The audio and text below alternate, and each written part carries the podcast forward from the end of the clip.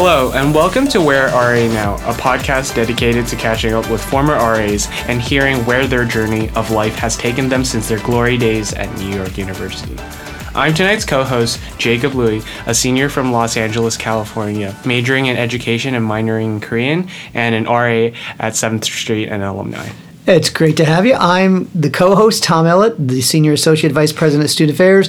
Welcome back to a second podcast, Jacob. Yeah, absolutely. Uh, Tom, thanks for having me. So, um, last spring semester I was on, had a great time. Um, and this fall I saw you around at the dining halls, and I was like, Tom, get me on this podcast again. Look And at that. And we made it happen. We did make it happen. Tell me a little bit about this uh, past academic semester. Uh, you were doing what?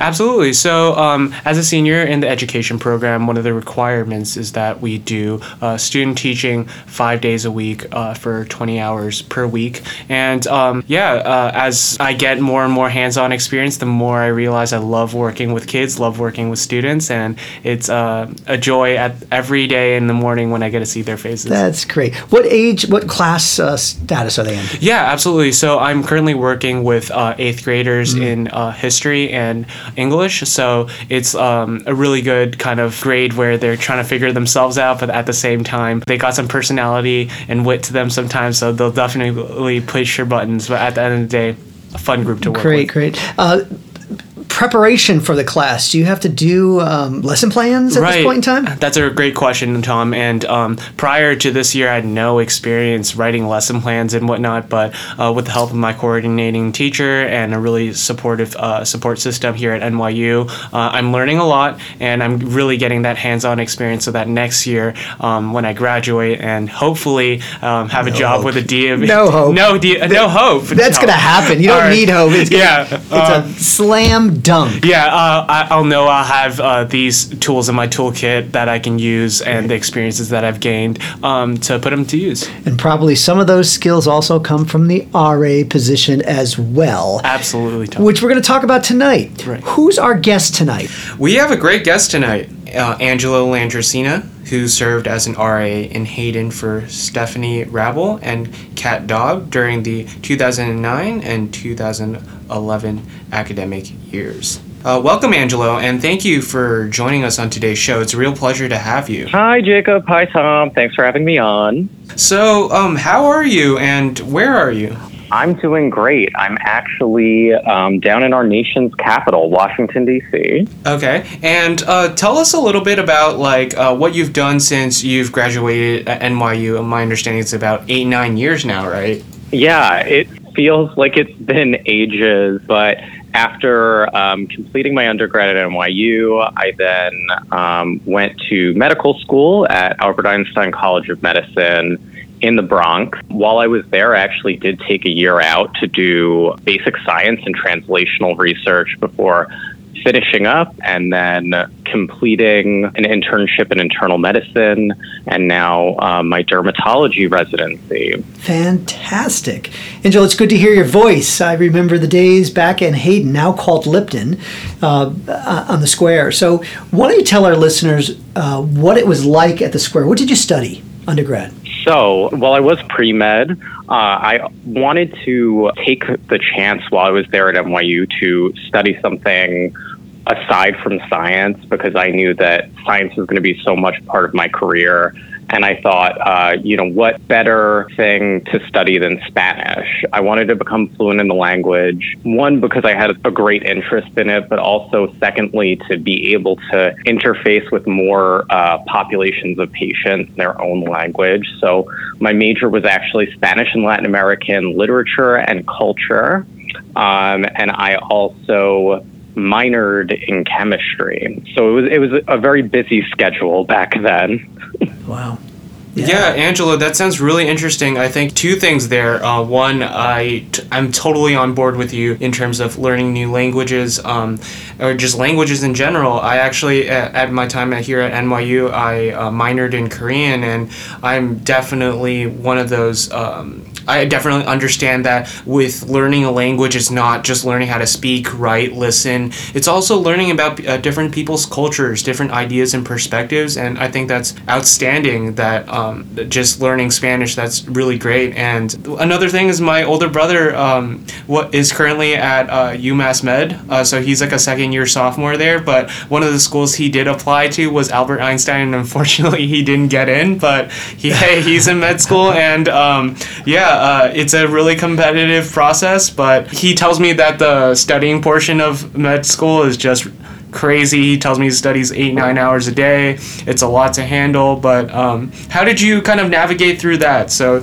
would you be able to tell me a little bit about that? I think that, you know, it's really funny going from, you know, undergraduate studies where for so many people, you know, if if you have your eyes set on becoming a physician, you're an overachiever. So for all those years going through, you know, your undergraduate education, you're used to being in some ways at the top of your class, being a high achiever, and then ending up in a setting where nearly everybody is exactly like you. So, in a way, um, it does become competitive, especially as uh, people set their sights on um, different residencies and different specialties uh, that you know have varying degrees of competition to get into.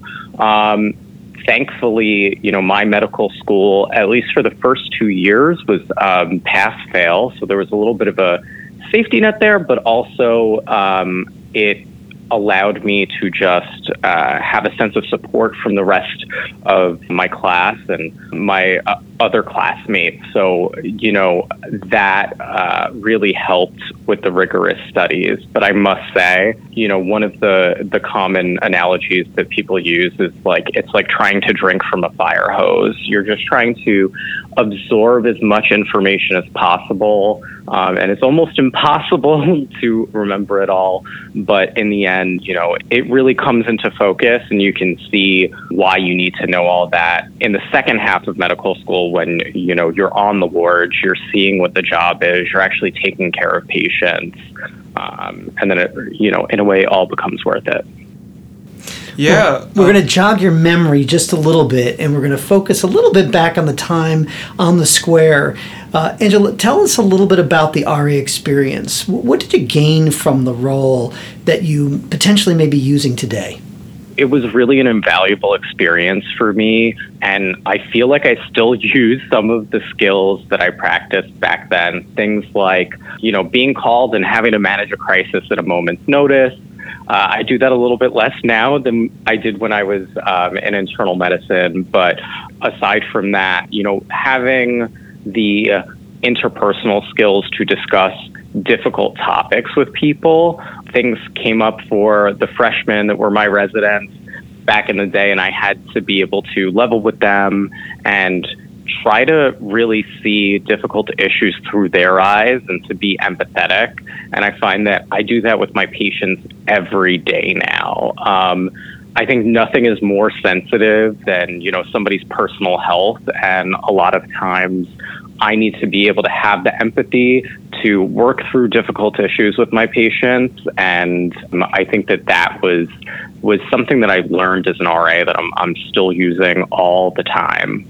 I'm definitely on board with you. I think um, the con like just empathy and being able to be in trying to be able to be in somebody else's shoes, that kind of stuff are really kind of skills that I have adopted as well. Um, working with students, working with constituents, um, working with residents. So I totally get that. Um, but bring it back even a little bit further. What made you apply for the RA position? So, you know, when I first started at NYU, I was actually a commuter. I'm a native New Yorker. I grew up in um, South Brooklyn. So I was taking uh, that long subway ride in every day.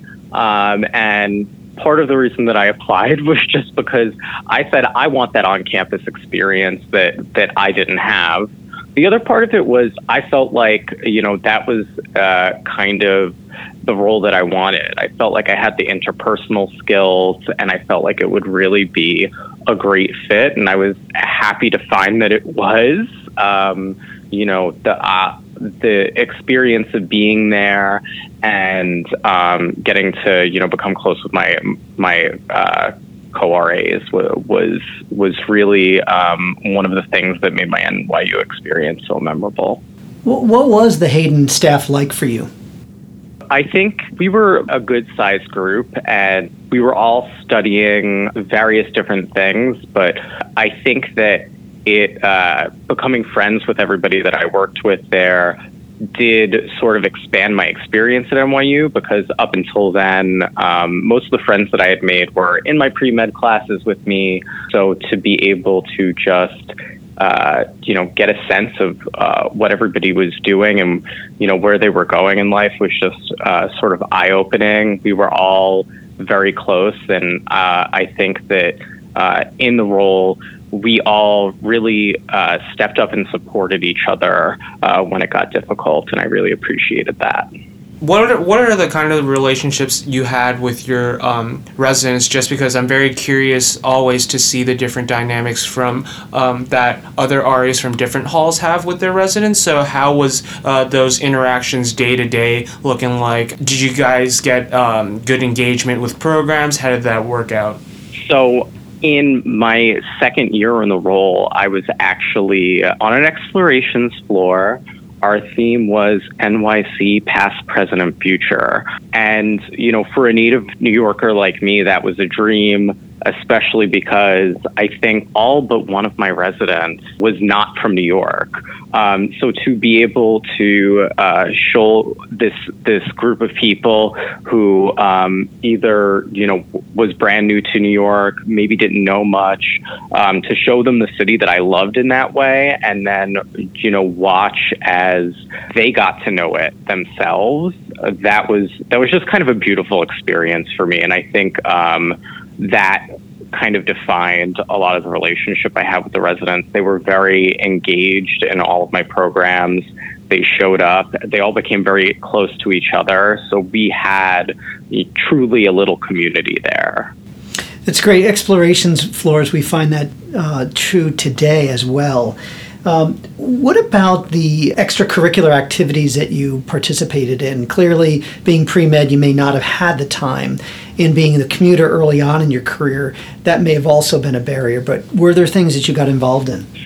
So, yeah, it was a little bit difficult for me um, between, you know, being pre med, commuting and holding like at sometimes multiple part-time jobs it made it really difficult. But one extracurricular that i was very involved in that i'm not sure is still there was um, global brigades.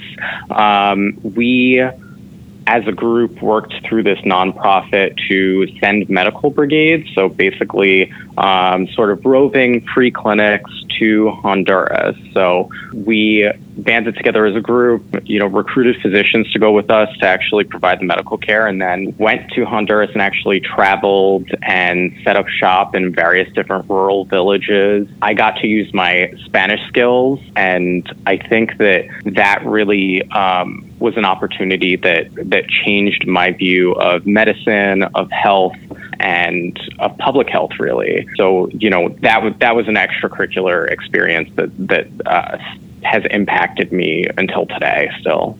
Great contributions to our communities, that's for sure. What surprised you about being an RA specifically? Was there one certain event that happened in your role that you totally did not expect as you were in the role? Like, um, did anything come as like a shock, or did you come into it knowing the expectations of being an RA, and how did you navigate that? I think in some ways I was kind of a fish out of water because like I hadn't lived in a residence hall before. Um, so I I think that probably like the number one thing that was surprising was having to balance the relationship of, you know, wanting to be friendly with my residents, but then at the same time like having to uphold the rules um, so that was always an interesting balance and something that I didn't foresee. Um, but I was, you know, I'm fortunate to have navigated it pretty well. Absolutely, you have. Did, did you always know you wanted to be a doctor when you were an undergrad, or was that before? And what was the impetus for you to want to be a physician? So I always say, like, I was a weird teenager and I wanted to be a dermatologist when I was 16 years old. Uh, So I did arrive at NYU knowing that I wanted to be pre med. I did entertain, you know, other ideas of other careers too, but um, for me, it was just um, when I was in high school, I discovered that I had a love of science, but I knew that I wanted to do something where I could meet and help people from all different walks of life. So, yeah, I felt like becoming a physician was kind of a no brainer. I did, you know, think that maybe there were other things that I wanted to do. Um, but I remember, you know, signing up for my pre med classes as a freshman. And in the beginning, there was something like, um, you know, six, seven hundred people who were pre med, and every semester watching that number kind of dwindle down and hanging in there, like it became more clear to me um, that I felt like I had what it took. And eventually, you know, I just kept it going. And, and, you know, sometimes you turn around and you're like, wow, how did I get here? Perseverance. yeah. Perseverance. And so I think my brother, uh, when I asked him, um, why do you want to be a doctor? And he's like, being a doctor for me is the best way I think I can give back to my community. And um, that's great to hear. Angelo, it's been great talking to you so far. So we're going to take a short break here. And, but when we come back, uh, we're going to jump into your current role and your experiences um, working as a doctor.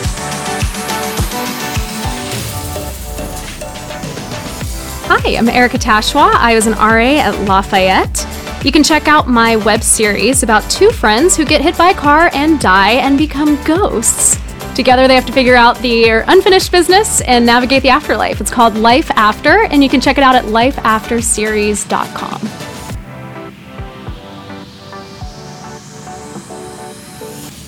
Welcome back, Angelo. We've just heard about your experience while at NYU. Now we're going to talk a little bit about what you've been doing down in DC. Uh, first of all, I'd love to hear uh, what was the rationale for you in DC in terms of your studies and, and working there. Uh, and then we'll talk a little bit about dermatology.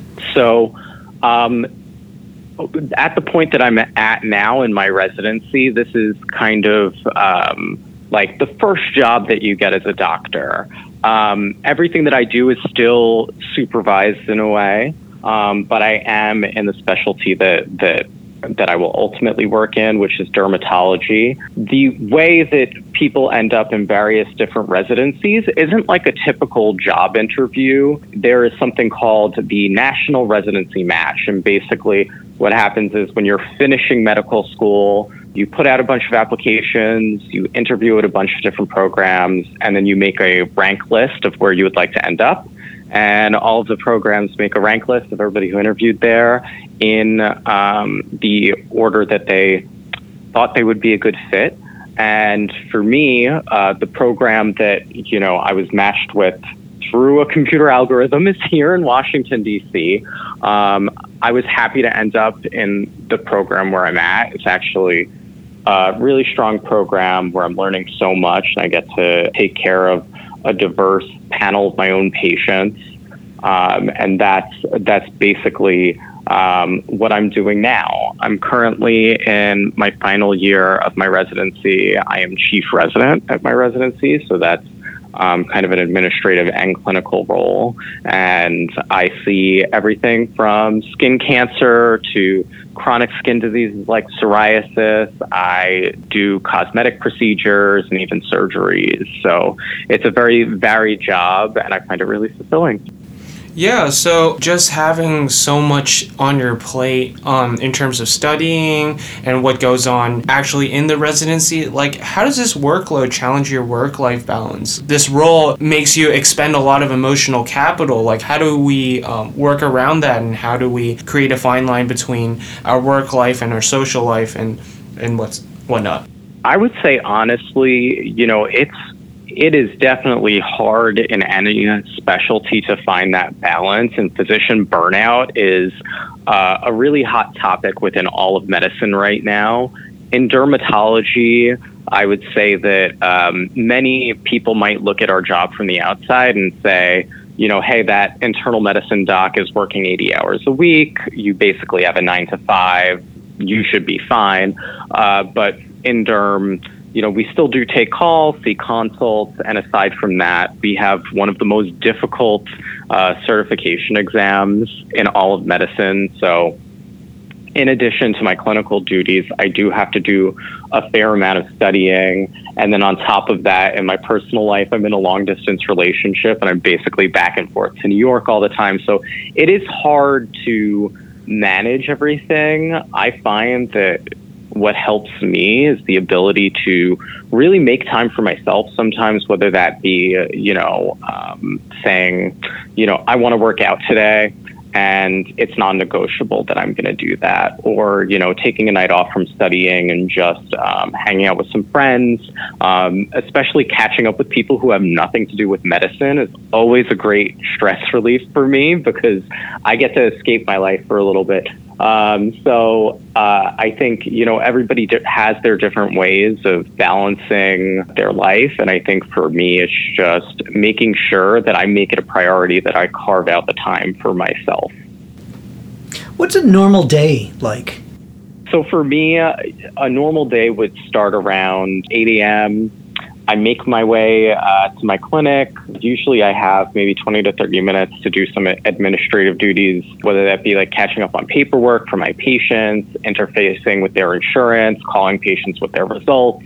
Depending on the day, usually I have a, a good uh, panel of patients that I'll see, either for medical derm concerns or in some cases it'll be a procedural clinic, and I'll do several different surgeries and follow ups from surgeries from the week before, and that generally runs until about 5 p.m.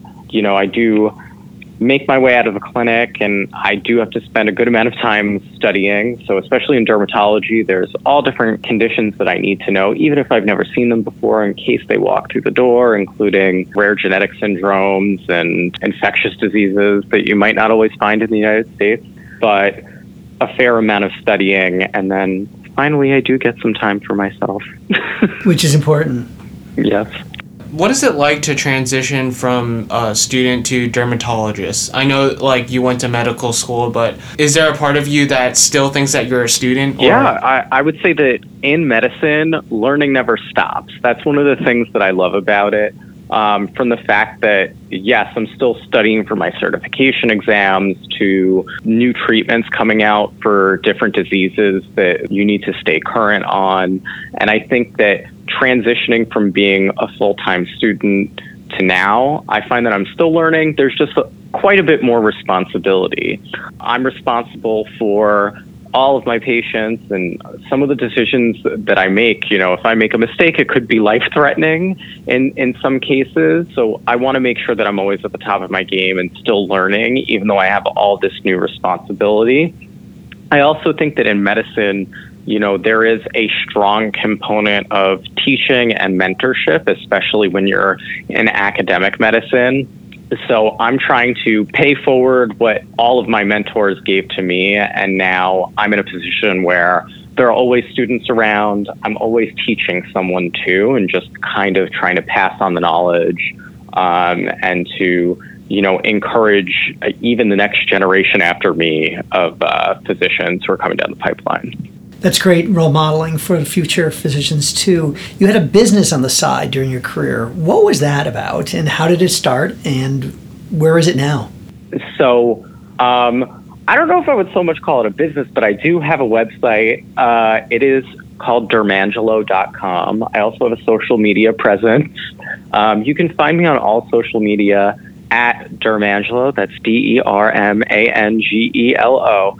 Um, I said to myself, you know what? We are in a new information age in medicine. Even back when I was in medical school, um, we would always tell patients, don't Google what you have because you're just going to end up on WebMD and you're going to think that you have cancer and you're dying. I did notice a shift though, because uh, a lot of patients now, even uh, especially actually my younger patients, will sometimes come to me with, uh, you know, a strange rash, and they'll know their diagnosis before they even come to see me. People are becoming far more tech savvy, but in a way, it's difficult to tell good information from bad information, especially since so much of the information when it comes to my field, skin, skincare, and the like, is uh, put out there with uh, the secondary gain in mind to sell a product. So the skincare industry relies heavily on social media, the internet, and influencers to sell their products. So I said, there's definitely a gap here. Nobody with the knowledge base is really stepping in to give people the resources to know the skin science behind the good habits that they should have. So I said, I'm going to put up this website. It'll also be an outlet for my writing. I really enjoy writing, and um, part of my Spanish major was actually I did a lot of writing, um, and I wanted to get back to it. So uh, at first, I just thought, you know, this might be a really good resource for my patients, and it has been. I only have a finite amount of time with them during their visits. So I now have a resource to uh, direct them to to read more about their conditions or the treatments that I'm giving them. However, to my surprise, my work has actually resonated with a lot of people. So um, I do get quite a bit of visitors to my website. I have a good, solid little following um, of uh, you know people on social media who follow my work and who are so encouraging. It's actually been less than a year now, but I just said, you know what, I started this thing. Let's see where it goes. So what it's going to be in the future, I don't know. Um, a little media company, a skincare line. I feel like the possibilities are endless. Um, so that's where we're at right now. Well, it's your inter- entrepreneurial side that's showing too, and a great service uh, to give real information that's important. Uh, like you said, not just something the influencers or those who want to sell a product are, are actually spouting. Gonna throw you a curveball here, um, Angelo, and let's say um, if to our audience here, um, we just have 10 minutes on our day. What's one thing that we can do so we wake up the next morning with a with a bright and clean face? Okay, so I would say starting from the morning, always make sure you're you have SPF on. Always wear sunscreen.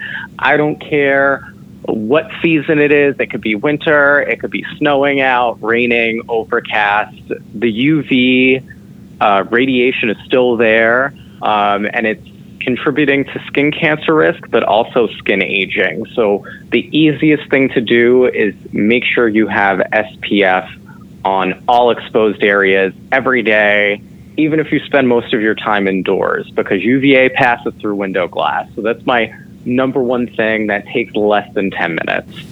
Great suggestion. Uh, how about um, you know the products? And, and, I don't need for you to. I'm not asking you to endorse any products, but in terms of things that people should be doing for their skin on their body, is there something that you would recommend besides the uh, SPF? So I would say, you know, as a holistic skincare approach, and this is especially important this time of year in the winter, noticing your bathing and moisturizing habits and how they can be optimized. So I probably say what I'm about to say about 50 times a day, but one shower a day, lukewarm, not hot water, um, five minutes, no more than that, and you you should be using a, a very gentle, unscented soap and you only need soap to the underarms, groin, and backside. The rest of your body just needs water. After you're done with your shower, while you have a few drops of water still left after toweling off, putting a nice moisturizer all over your body. This is a life changing practice for many people. Um, I challenge anybody who's listening to do this uh, and to notice the difference in their skin. All right, so we'll t- uh, keep that in account. Tomorrow morning. Right, exactly. there you go, Jacob. Tom keeping me accountable. Here. I will. I'm going to text you tomorrow. I'm going to email you and say, Jacob, did you do what Angelo said to do? right, and so um, let's switch gears a little bit. What's uh, advice? Uh, what's some advice that you can give for uh, a student who wants to be a dermatologist?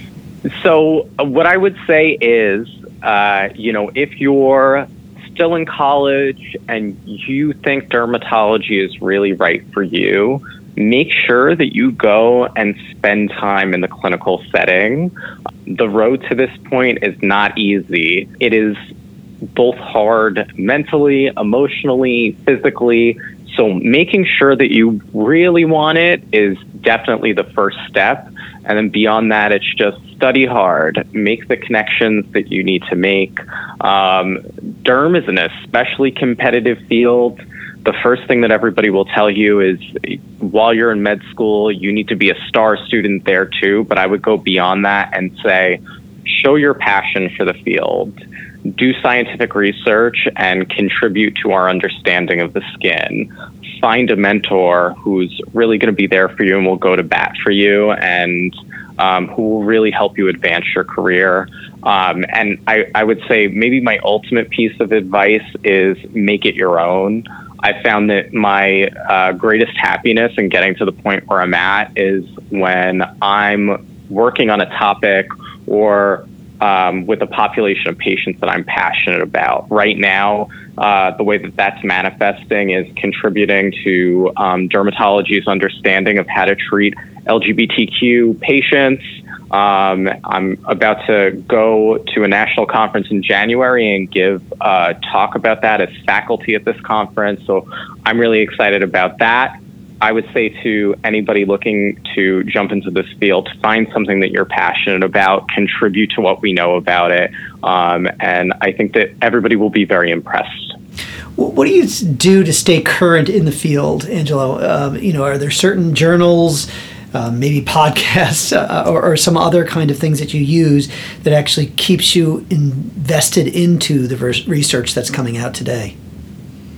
So, um, for me as a resident, I'm actually very fortunate to be able to go to various different national conferences and hear talks, you know, for a discounted price because I'm still in training. That's one of my favorite resources because usually you go and you have people who are leaders in uh, the topics that they're speaking on, giving practical advice um, that I find that I always take back to my patients. But, you know, reading, yeah, dermatology specific journals um, is very important, um, as well as even, um, you know, there's various services that will send you daily emails with synopses of the research that's coming out.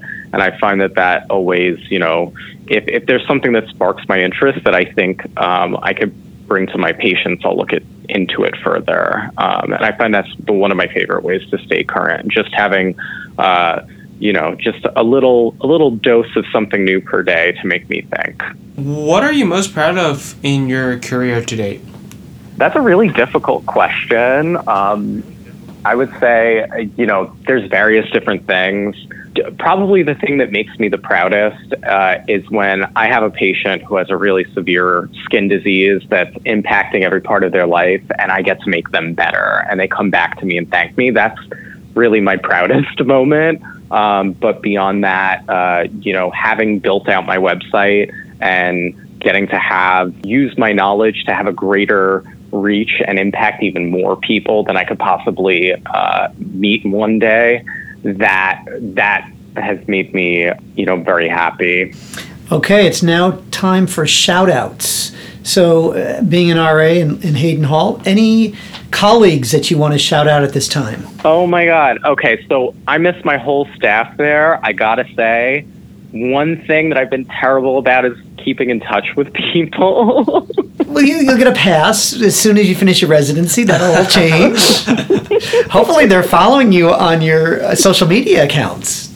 Yeah, I mean, I I do keep in touch with plenty of people via social media. But you know, I think uh, once I have more time, catch up sessions are, are, are definitely on my my list of things to do.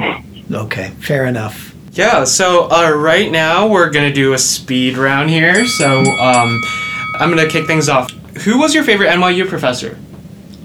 I think that uh, off the top of my head, one of one of my favorite uh, Spanish professors, who was also my academic advisor at one point is uh, Maria Lourdes Davila, who taught one class that I took about um, photography and the history of literature in Puerto Rico that just put everything into a different focus for me. Uh, she really changed the way that I think about literature and art. And then from the um, pre med side, Maitland Jones, who I don't know if he's still at NYU, but taught uh, the organic chemistry course. He's just somebody who is so passionate about science, um, and I think that that really rubbed off on me.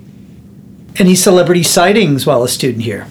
Oh my gosh, tons. Um, I will never forget just like walking out to Washington Square Park and seeing who would be there. Um, so frequently, um, Sarah Jessica Parker, Matthew Broderick. Um, one of my jobs when uh, I was in undergrad was actually in the Upper East Side, and they would shoot Gossip Girl outside of my office all the time. And so I would frequently, you know, leave work to go run an errand and ruin their takes. I've gotten more than one dirty look from Blake Lively. It was great.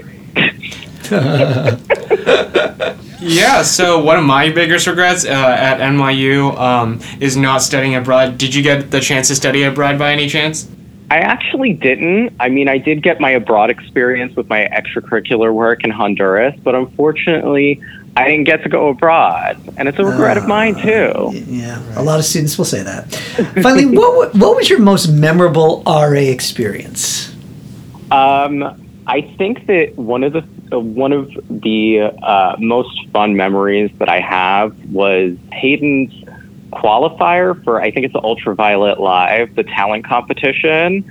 Um, you know, usually the RAs will put on some sort of skit, so our staff decided to do a lip syncing and dancing medley to various different um, boy band and girl band songs, and um, it was uh, really a great time. That's something that I'll never forget. If you have it on tape, you'll have to send it to us to put in the show notes. Love to watch that it. would be Oh, I will find the video. You better for find- It's- seriously, it it's, will- out there. We will put it on the NYU RA alumni website as well. Yeah, well, Angelo, thank you uh, so much for spending time, some time with uh, Tom and I to discuss your journey and where your life after NYU has taken you. As always, thanks to our listeners who ca- uh, can stay connected with RA alums who are living the Dream School alumni version life. Angelo, you are impressive, uh, uh, not only as someone who will be practicing the work that you will be doing as a physician, but also paying attention to uh, the advice that you can be giving to, to, to your patients over, lo- over the line of social media. So, uh, and I love your energy. Uh, your commitment to community is very evident. So, thank you for being with us tonight. Thank you so much. Thank you for having me. Absolutely. Special thanks to our engineer, Dean Maupin, our executive director, Duncan Lemieux, and our executive producer, Shahara Renasang, and to the current professional staff and alums like Stephanie Rabel and Kat Dobb for helping these alums gain skills during their time here at NYU. If you like the show, look for more content on the newly unveiled NYU RA alumni website at where-ra-now.webflow.io, which lists RA favorite books, pics of all favorite all-time favorite RAs, moments, and alumni accomplishments. Until next time, think about how you can learn and teach it to others. Good night, everybody.